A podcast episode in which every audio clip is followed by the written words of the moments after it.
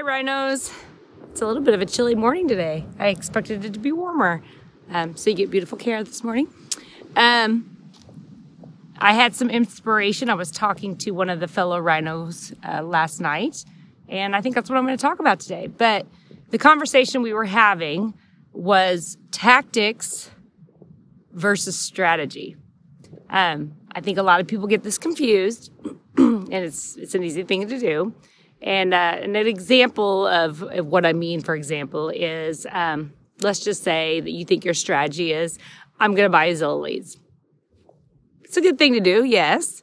But if you are not putting a strategy around how you handle those Zillow leads to get them to convert, you have no strategy in place. You're just wasting money. Um, there's so many examples in our business that are very tactical and the goal is you need to have a strategy to get to your end goal of how you're going to handle whatever it may be. For example, um, Facebook leads. How do you handle those? What's the strategy around them? A video. Do you do a video? And what do you do with the video? If you have no strategy around your videos, it's not going to do anything for you. It's just going to sit there and waste your time that you made a video.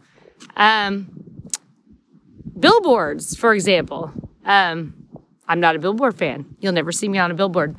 But if you have no action around a billboard and you just throw a billboard up, it's a waste of money. You have no call to action. You don't have any strategy around what you do with those calls. Um, you know, whatever it may be. I don't do billboards because I don't, I don't believe in them. But um, I'm sure there's people out there that do them and have great success and have great strategy around them. I just don't. It's not one of my particular things that I love.